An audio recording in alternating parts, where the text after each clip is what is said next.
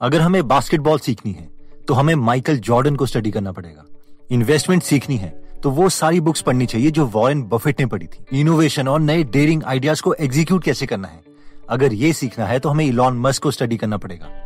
लेकिन अगर हमें स्ट्रॉन्ग माइंड चाहिए सुपर फोकस्ड काम माइंड चाहिए तो हमें यह सीखना पड़ेगा कि मॉन्क्स कैसे सोचते हैं। इसके लिए हमें मॉन्क बनने की ज़रूरत नहीं है।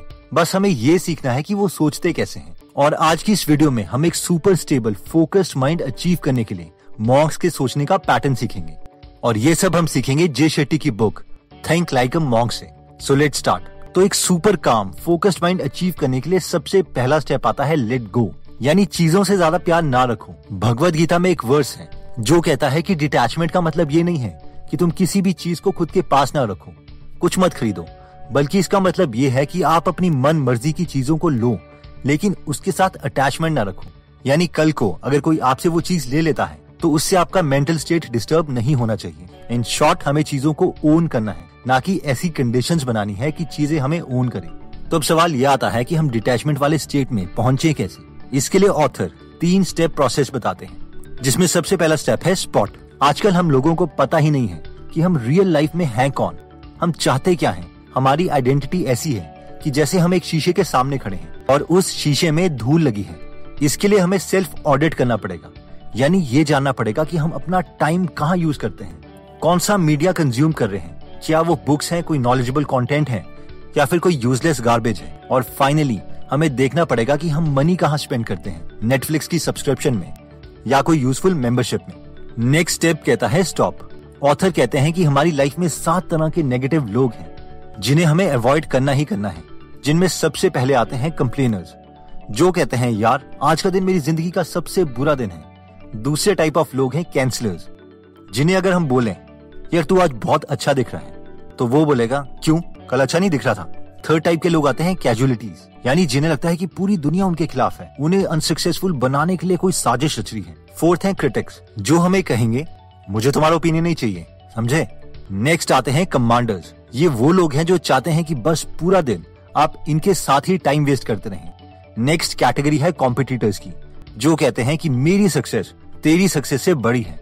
और सेवेंथ कैटेगरी के लोग हैं कंट्रोलर्स ये वो कैटेगरी के लोग हैं जो चाहते हैं कि बाकी सब लोग उन्हीं की मर्ज़ी में चले। ऑथर कहते हैं कि हमें इन सात लोगों को तो अवॉइड करना ही है, लेकिन साथ में हमें 75-25 रूल को फॉलो करना है, जो कहता है कि कम से कम हमें अपना 75 परसेंट टाइम पॉजिटिव लोगों के साथ गुजारना है और मैक्सिमम 25 परसेंट से ज़्यादा टाइम नेगेटिव लोगों के साथ स्पेंड नहीं करना है। या फिर हम इसे इस तरीके से भी कह सकते हैं कि अगर हमारी ज़िंदगी में एक नेगेटिव पर्सन है तो उसे कम्पनसेट करने के लिए कम से कम तीन पॉजिटिव इंसान होने ही चाहिए।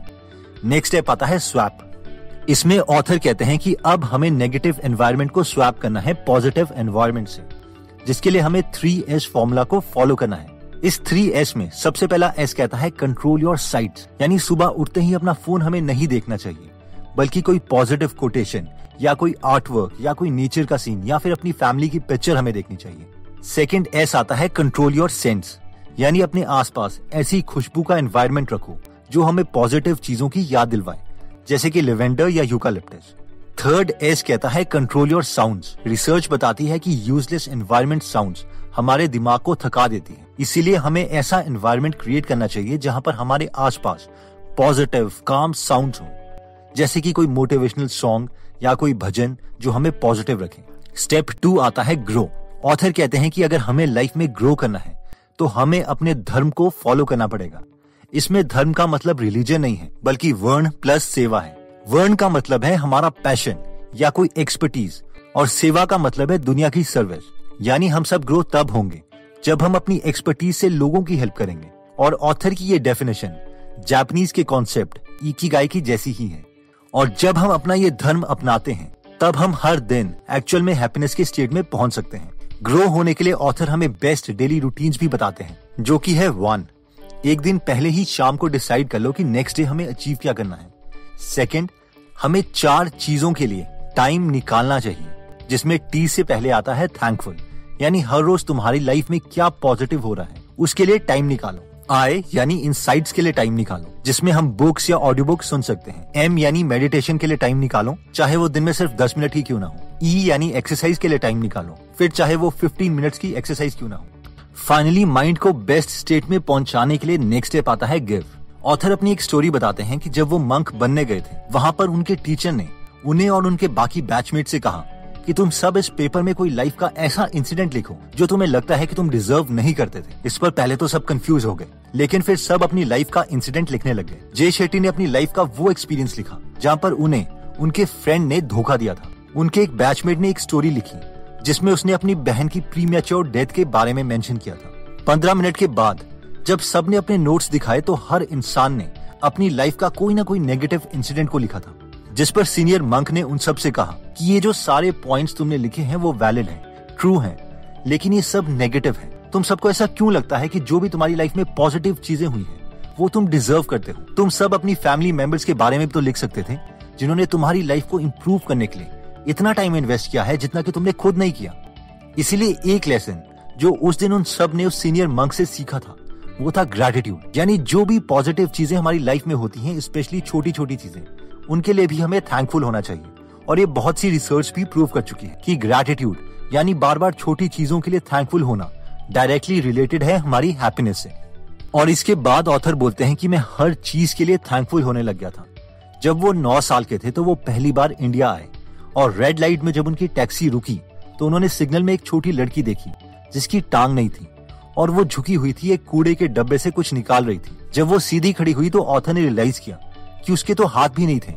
उसके बाद जब ऑथर फाइव स्टार होटल में पहुँचे, जहाँ पर उन्हें रुकना था तो वहाँ पर एक बच्चा अपने पेरेंट्स पर गुस्सा हो रहा था कि उसे मेन्यू में दी गई कोई भी चीज़ पसंद नहीं है। ये इंसिडेंट उन्हें बाद में याद आया, जब उन्होंने मंक ट्रेनिंग ली कि वो लंदन में अपनी कम्युनिटीज के साथ कितनी पार्टीज़ बनाते हैं। लेकिन दुनिया में ऐसे भी लोग हैं जो हर रोज इन चीज़ों के लिए काम कर रहे हैं। कि उन्हें सिर्फ़ दो वक्त का खाना ही मिल जाए। और सीनियर मंक के दिए हुए लेसन के बाद ऑथर छोटी छोटी चीज़ों के लिए भी थैंकफुल होने लगे। भगवत गीता का एक वर्स है जो कि कहता है, एक इग्नोरेंट इंसान खुद के लिए काम करता है, जबकि एक वाइज इंसान दुनिया को बेटर बनाने के लिए काम करता है। ऑथर कहते हैं कि संस्कृत में एक वर्ड है मुदिता, जिसका मतलब है कि दूसरों की खुशी में खुशी ढूंढना। अगर हम सिर्फ़ अपनी ही खुशी में खुश होंगे तो हमें बहुत कम मौके मिलेंगे खुश होने के लिए। अगर हम औरों की अचीवमेंट में भी खुश हो जाते हैं तो हमारी हैप्पीनेस पचास साठ गुना बढ़ जाती है।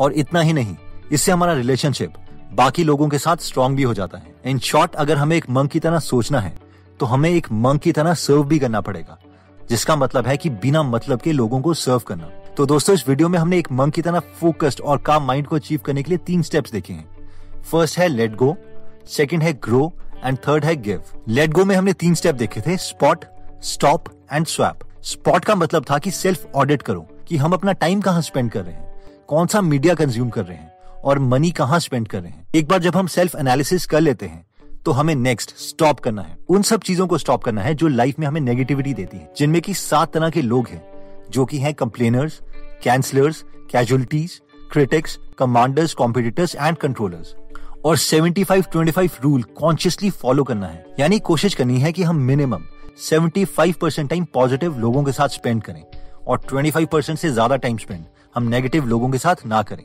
स्टेप टू था ग्रो इस स्टेप में हमने देखा था कि हम ग्रो तभी कर सकते हैं जब हम धर्म को फॉलो करेंगे। और धर्म का मतलब रिलीजियस नहीं है, इसका मतलब है वर्ण प्लस सेवा।